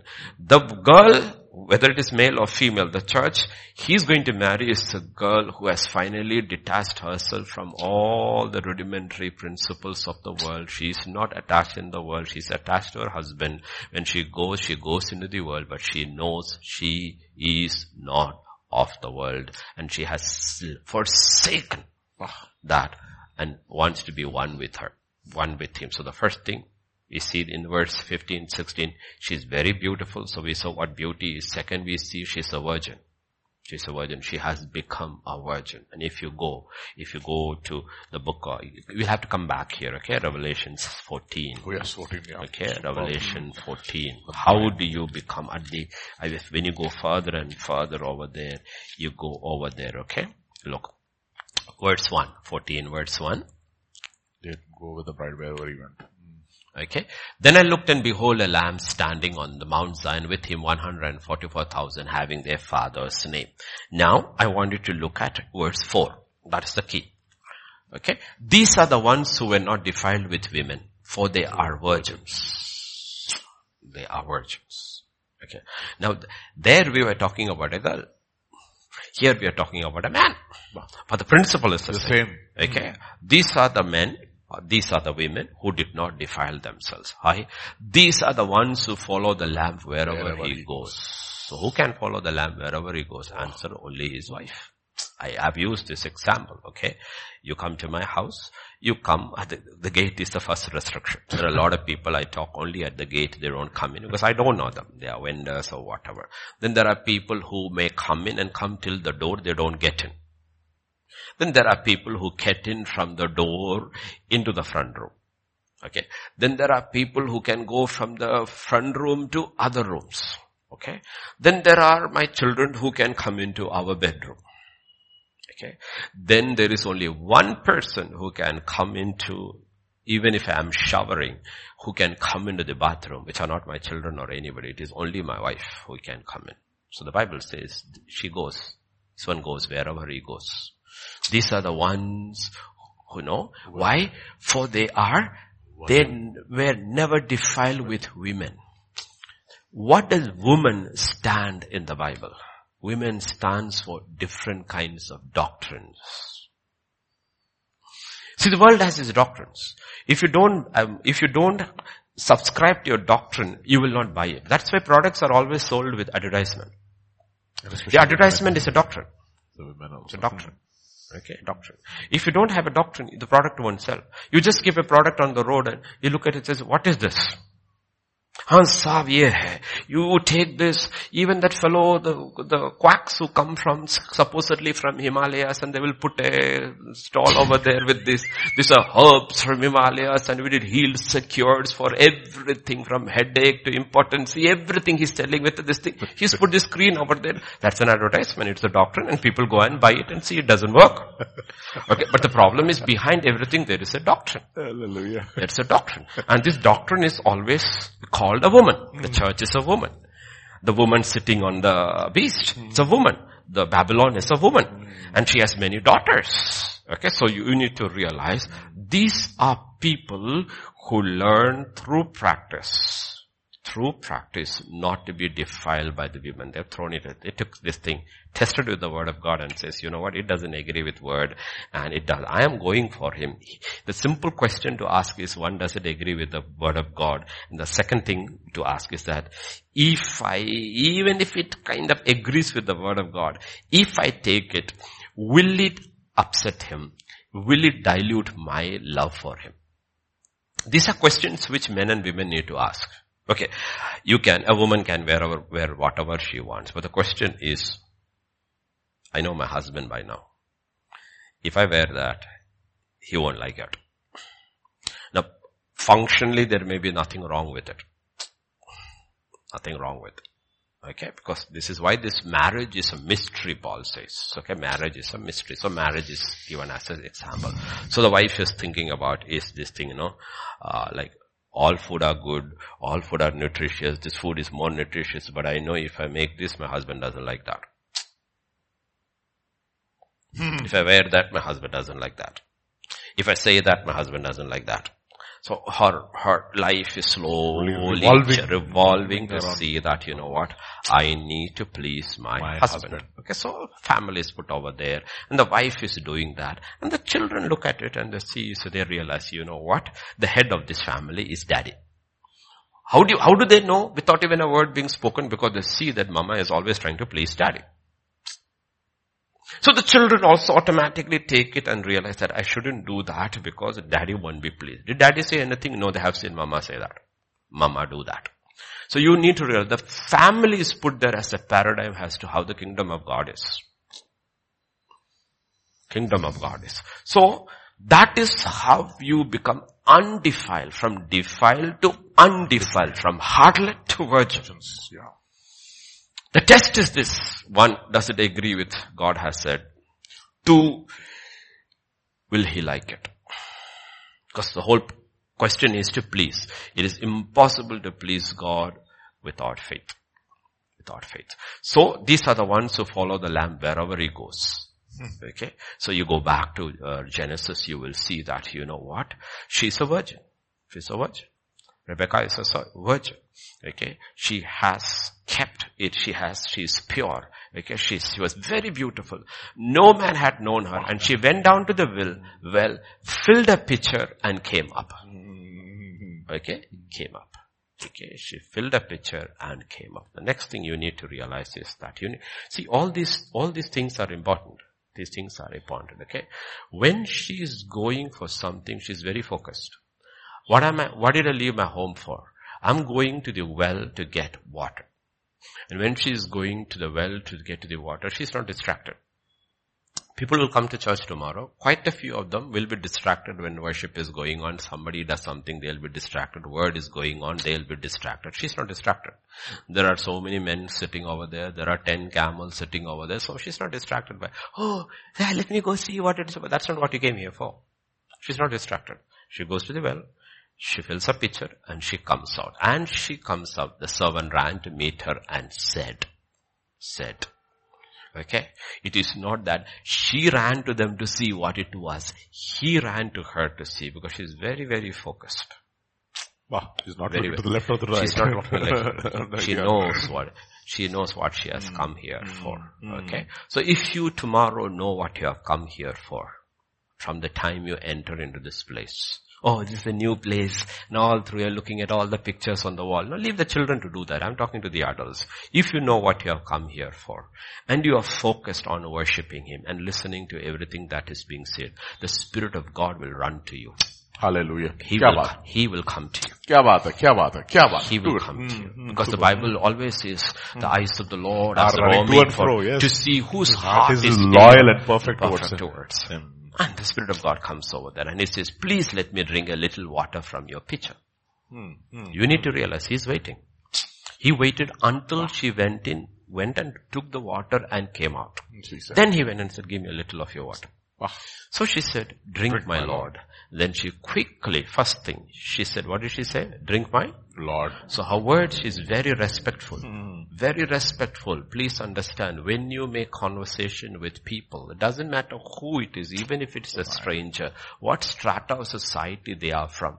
Be very respectful in the way you talk to people. Ah.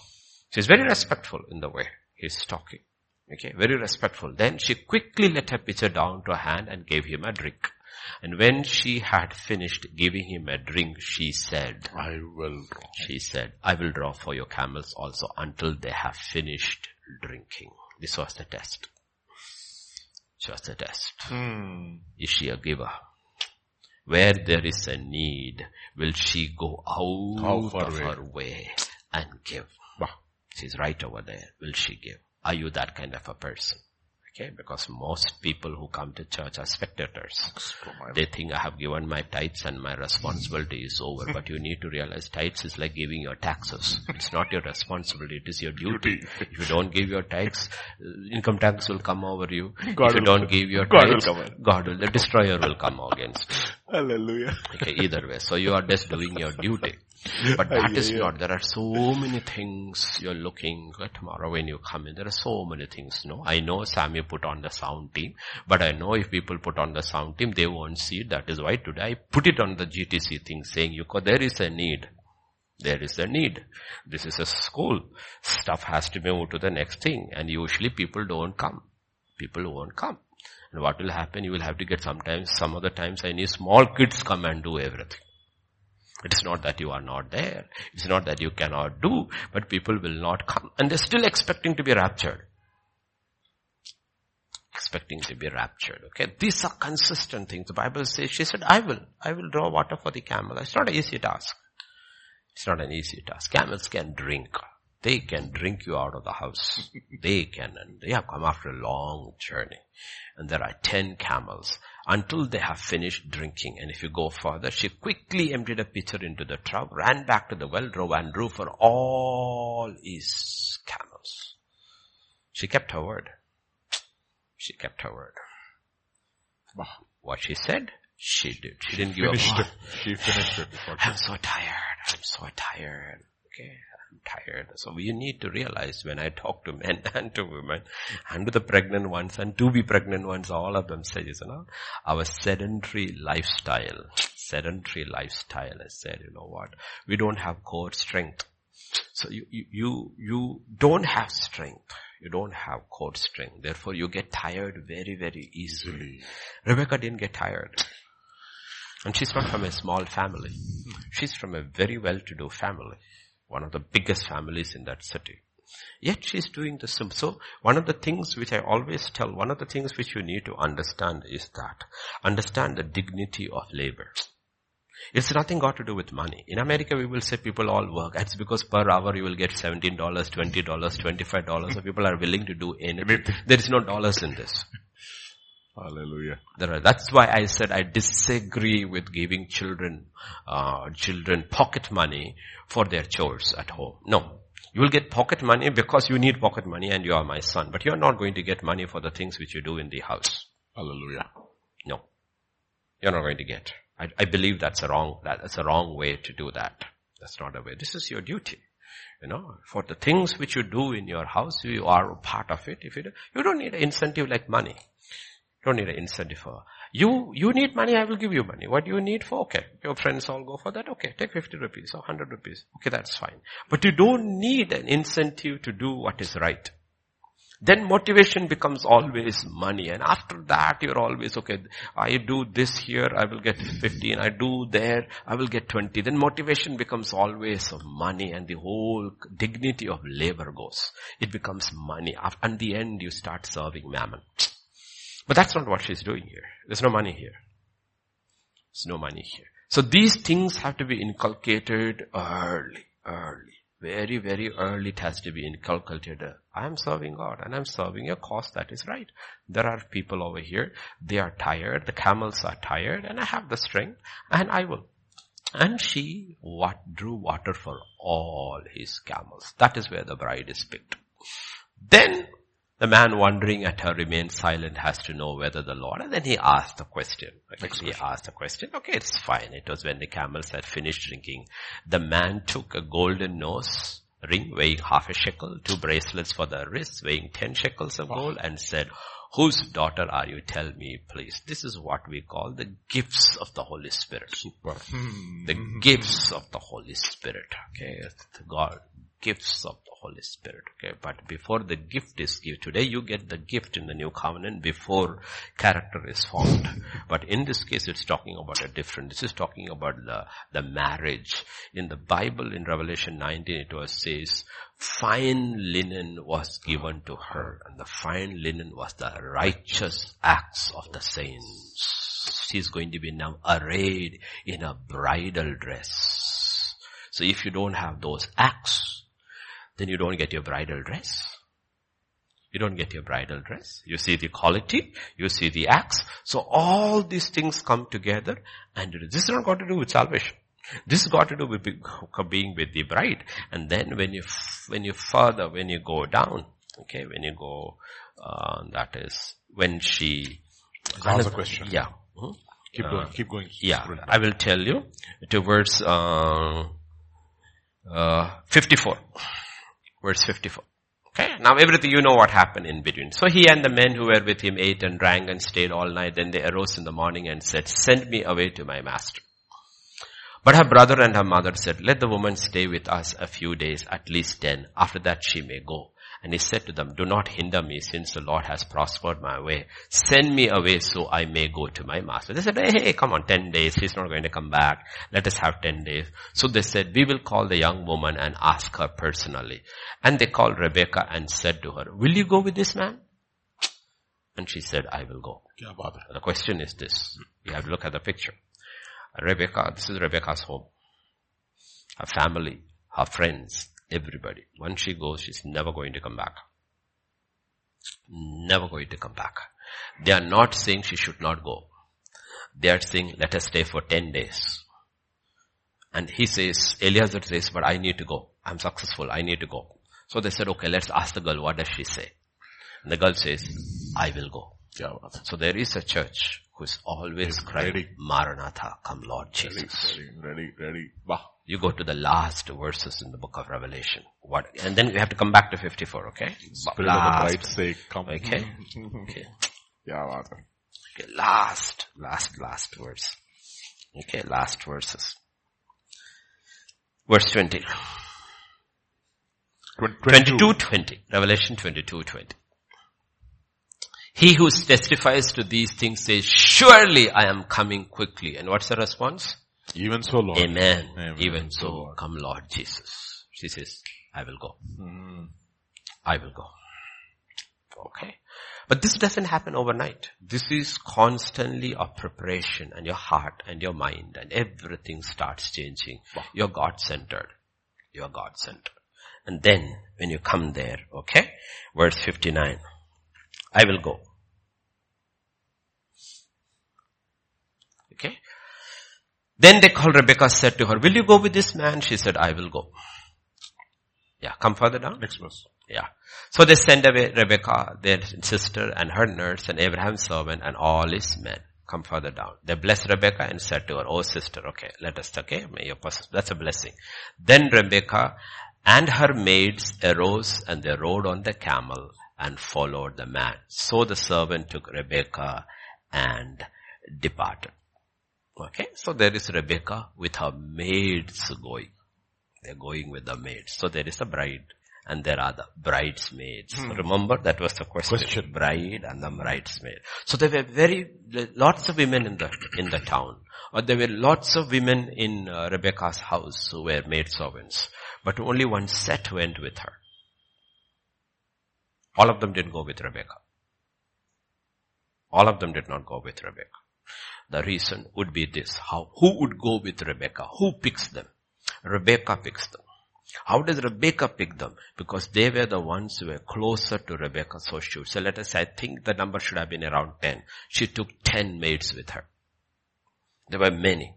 There were many when Abraham goes to war. There were many in Abraham's household, but he only took 318 whom he could trust. Okay. So you need to realize this is the primary is Rebecca, the bride. And there's a secondary circle. Those who go with her. Those who go with her. So you will talk about the parable of the ten virgins, virgins. five foolish and five the virgins. Okay. Bridesmaids. They are bridesmaids. So you need to understand because it's a question. Who are the, who is the bride? Who is the bridesmaid? If I don't become the bride, can I become the bridesmaid? Okay, now we had our wedding. Okay, now because it, the last, last wedding was, uh, Sammy's Tan- wedding, right? Tanmay. No, Tanmai's wedding. She didn't have so many bridesmaids. She had only one. Yeah. Yeah, she had only one. Some people have two, some people have three, some people have a little more, but that doesn't mean these, these are the only girls in the church. So the question is, when it comes to the bridesmaid, who picks? Not the bridegroom. The bride picks. The bridesmaid, attached, bridesmaids, she may have many characters of the bride, but not all her characters. So she's not fit to be the bride. But she is the one, the bridesmaids are the ones who are closest to the bride. Have become closest to becoming like Rebecca, but they didn't become like Rebecca. So you need to understand who are these because there are different kinds of people in the church. They are not all the same. There is the most holy place. There is the holy place. There is the outer courts and there are people everywhere. Hmm. So who are the ones who are, who are in the most, uh, the holy place? They are the ones who are closest to the one in the most holy place because these are Levites and the Levites are closer to Aaron because he is a Levite. So if you are not a Levite, you cannot go into the most holy place. But who is in the holy place? Aaron. Moses goes into the holy of holies. Okay. So the Levites are the ones who are closest. So one of the reasons, the practical reason when, when Moses says, whoever is on the side of the Lord, come to me. The Levites went towards him because he's a Levite. Mm. Wow. He's a Levite. They went to him. So when David is going to be uh, crowned in Hebron, Judah went to him because he is from Judah. So you have pictures in the Bible. You have pictures in the Bible. So there is those who are close to, to Isaac, who is willing to go to Isaac, that prepared themselves. And those, those who are, who are closer to Rebecca, the church. The ones, the sanctified ones, the ones who are prepared ones. They are not fully sanctified or prepared, but they are inspired by her. So she picks them. And then, uh, this is, then if you come to verse 62, because this is all got to the picture. Now Isaac came from the way of Beer Lahai for he dwelt in the south. Mm, halfway. Mm. Okay. He came. And Isaac went out to meditate in the field in the evening and he lifted his eyes and looked. So he's not in his house. Mm. He's come part of the way part of the way. So Christ is not in heaven. On rapture, he comes in the clouds. He doesn't come to earth. He comes part of the way. So Isaac has come part of the way. It is not Eliezer takes Rebecca all the way to Isaac's tent. He brings her most of the way and then Isaac comes part of the way. What is he doing? He's meditating. What is Christ doing? He's interceding. Mm-hmm. Okay. And then he, he lifted his eyes and he looked and he saw the camels were coming. At the same time, Rebecca lifted her eyes and when she saw Isaac, she dismounted from her camel.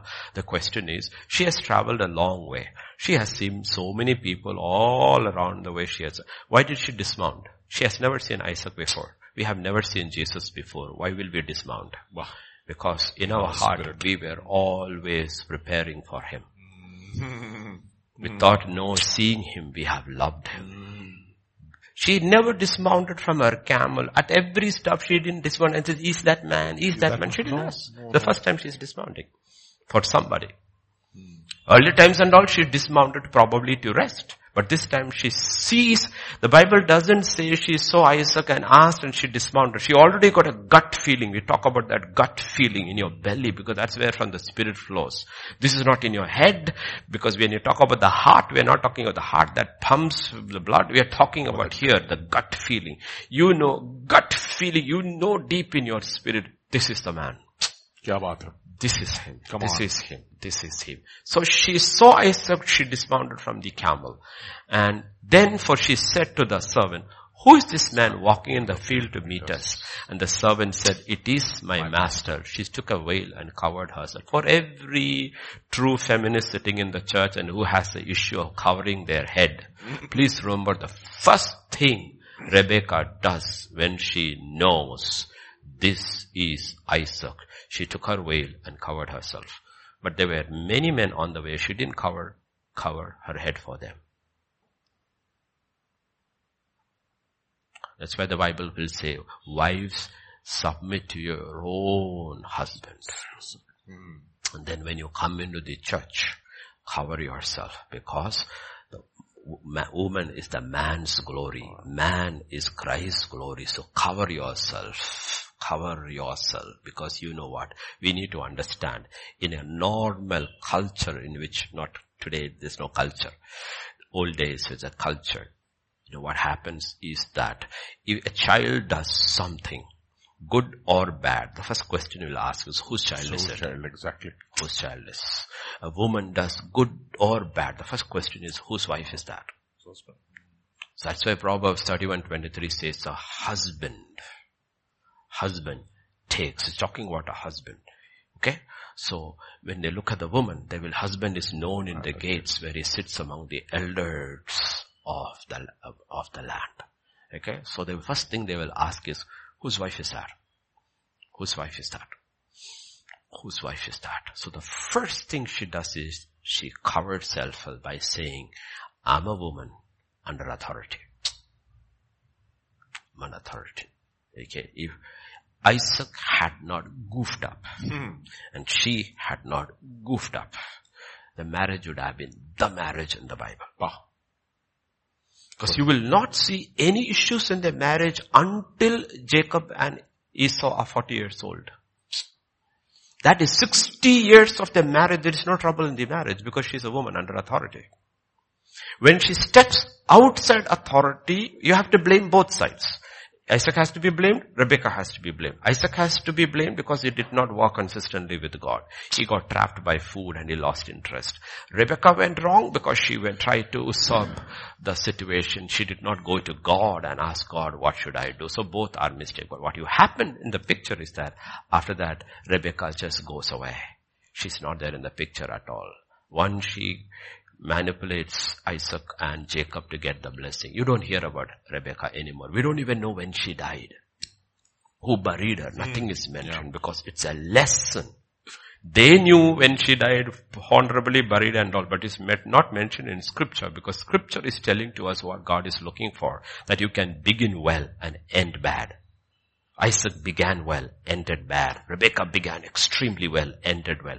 Bad. God says it's not enough to begin well. You have to end well. It's not enough to run most of your life well. You have to finish well because this is not about your salvation.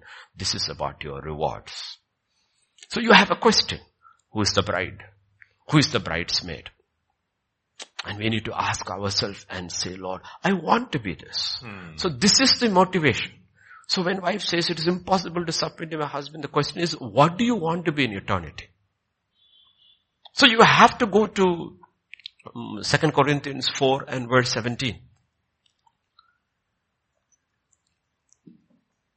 417. For our light affliction, which is forever. That's why I said the only condition I personally accept divorce in the church is when the unbelieving spouse leaves. And if there is violence, I will say separate until the violence st- stops and counseling things work. But if there is violence, don't stay over there. Okay, but if unbelieving spouse leaves, you are free. Because it's a matter of the spirit. But other than that, if you're having trouble in your marriage, hang in there and see it only has light affliction. How hmm. many years, pastor? 20 years, 25 years, 30 years, 40 years, 50 years? It doesn't matter.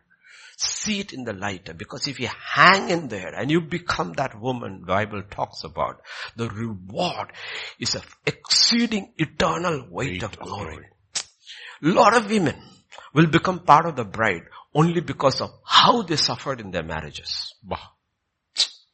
We'll, see, we'll not see them in ministry or anything, but they hung in there because they realize, my God demands me, I will not leave. Mm. I will not leave. I will hold my family together. I will not leave. I will not leave. So you have to look at everything you have to look and see what will it cost me in eternity? What is the price I'm willing to pay? Because God is a reward. So all these things happen by faith through love. All these things happen by faith. That is why but the Bible says without faith it's impossible to please God. Please God. Anyone who comes to God must believe that He is. And Why? He is. Because He's a rewarder of those who seek Him. So in your marriage, in your home, in your workplace, come on. wh- wh- what are you trying to? You are to seeking God. come on, Lord, come on. what do you want me to do? What do you want me to do? So God uses this man who never probably married as a paradigm. You see, this is the paradigm for everybody, whether you're a husband, whether you're a wife, a father, a mother, a child. This is the paradigm. So Jesus is it all. Has a husband. He shows us how to lay down your life for your wife, the church. Has a son. He shows us how to submit in all things as unto the Lord. Because what is demanded actually from the wife and the child is actually the same. Submission. It's submission. So he becomes the paradigm. He shows it all to us what it is to be. So he's the paradigm in all things. Okay. Then we bring all the other things together. It starts making sense. But this is the question because we know it is coming. Yep. Who is going to be the bride? We don't know. God knows. Eliezer did not know. I'm not saying the Spirit of God doesn't know, but in that case, Eliezer did not go. He made a long journey. The conditions were very clear. Abraham, when he found uh, Isaac had reached 40 years, 40 years, he said, put your hand and make us swear me. What if the girl does not go? He said, no, my son will not go back. God will give you favor. The bride will come to Christ. Christ will not go to the bride. He will come part of the way, but the bride will go to Christ. We are the ones who are being lifted up if we are blessed. He will come for the bride, only part of the way. He will not go back to the world. When he comes to the world, remember he is coming to judge. He's not coming for a bride. In Zechariah, when he steps, Mount Olives will split into two. And the messianic reign of Jesus Christ will begin. But when it begins, he would have come with his bride. Right. Yes. Yes. So he said, no, back. He's not going. The Lord is coming back with ten thousands of ten his, thousands of his saints. Okay, so there are lots of pictures over there, but it is the mystery, the secret, hidden secret. We don't know who is the bride. The Bible says nobody knows. All of creation is groaning for the sons of God to be revealed. Who are those? The overcomers. They are to be revealed. That secret. Nobody knows. God knows. To uh, you may personally know. Like Paul, if you have finished well, you have the revelation. I have finished my race. I have fought the fight. I have kept the faith. Now what is reserved for me is the crown of righteousness. You may have a personal revelation where you are absolutely sure. I know, I know, I know. But other than that, it is between God and the Son and the Spirit. So this is what we are running for. And uh, we have to keep our eyes on the target. Amen. Because God is not asking us to run without purpose, without motivation, without rewards. Okay, without rewards. And He's, He's kind, He's merciful. Even to the worst church in the seven churches, He still says, repent. I'm outside. You don't even think about me. I'm outside. You're so busy about your programs and everything, you don't even think about me. I'm trying to get in and have fellowship with you. But if you repent, if you open the door, I will come in and I will fellowship with you. And then he says, if you overcome as I have overcome. So what path is given? That's why we study Jesus. And we study all the saints in whom the Spirit of Jesus was Works, there. yeah. How He worked through them. We study Jesus because if you go through that pathway, this is the way I have to overcome. Because there are many ways to overcome, but only one way is right. One way is right. That is the way Jesus took. So He is the way. He is the way. Okay, so if you overcome as I have overcome, He says, you will reign with me. You will reign with me. So these are the pictures we have in the Bible. Yes, I think, yeah, we'll stop there. Yeah, it's time. We'll stop there. Yeah. There's one question. Hmm? It's a very fired up question. Yes, that's a good question. It's very relevant to the times that we're going through. It's a sister I do not know. I think that sister is from US and I think she's a Mallu sister who was listening and she wrote. Praise So one day maybe we'll all meet in heaven. Hmm. So this is, this is a personal motivation. You cannot do these things as a group. You can pray as a group, you can hear the word as a group. So many things we can do as a group, but you can only prepare yourself. Amen. Prepare yourself for Christ. That's the only way you can do it. Amen? Amen. Chala, let's close with prayer, Pastor Vijay? Father in heaven, we just want to thank you once again for this day. Thank you, Lord, for teaching us from your word. Even through this format, O oh Lord, and even through the troubled times that we are living in, perilous times. Lord, uh, enable us, Lord, not to focus on the trouble around, but Lord, to focus and to keep our eyes on you. Lord, yes, Lord, it's the worst of times, but it's also the best of times because Lord, we anticipate your coming, Lord, even in our generation. And therefore I pray, Lord, every one of us individually and as group, as, as, as families and as churches, oh Lord, we will take the words that you have spoken to us to heart and Lord, we will, Lord, obey, oh Lord. We will obey, oh Lord. Grant us a grace to obey and grant us a desire, oh Lord, to be a part of that bride. Just not to be, Lord, just uh, be, be, sloppy in the things that, in the things of God, but Lord, be diligent, Lord. Even as Rebecca was, we see, we've seen the details, oh Lord, that you have shown to us in, in your word as to how she was disciplined on little things, oh Lord. And Lord, we thank you, Lord. We thank you, Father, for all these patterns that you have shown to us in your word. And I pray, Lord, that we will take these things to heart and prepare ourselves continuously. Grant us another day, O Lord, in the land of the living tomorrow, even as we prepare ourselves through this night, O Lord, to be found in your house on time. And Lord, to receive from you and prepare ourselves continuously for your coming. We thank you, we praise you, we give you glory for in Jesus' mighty name we pray. Amen. Amen. Amen.